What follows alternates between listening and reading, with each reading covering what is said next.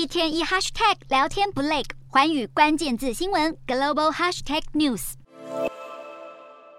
在江泽民病逝后，中国官媒央视进行了大篇幅播报，不但细数称颂江泽民的政绩，还搭上了哀乐演奏，时间一共长达四十八分钟。各个中方官媒的入口网页都一系改为黑白色调，从淘宝到天猫等各大电商平台也跟进使用了黑白色。江泽民去世的消息快速抢占中国媒体大大小小的头条，更成为了网络热搜话题。社群平台涌现大量江泽民担任总书记期间的照片、影片以及谈话。江泽民在改革开放上取得巨大成就，让中国经济迅速成长。而且与现在相比，中国当时的言论尺度、创作空间乃至社会气氛也更加宽松。江泽民的相关讯息快速取代了先前网络最热门的防疫跟白纸革命相关话题。不过，中国官媒透露，其他新闻的关注度虽然被抢占，但因为江泽民的有关资讯单一，防疫话题还是得到了一定程度的关注。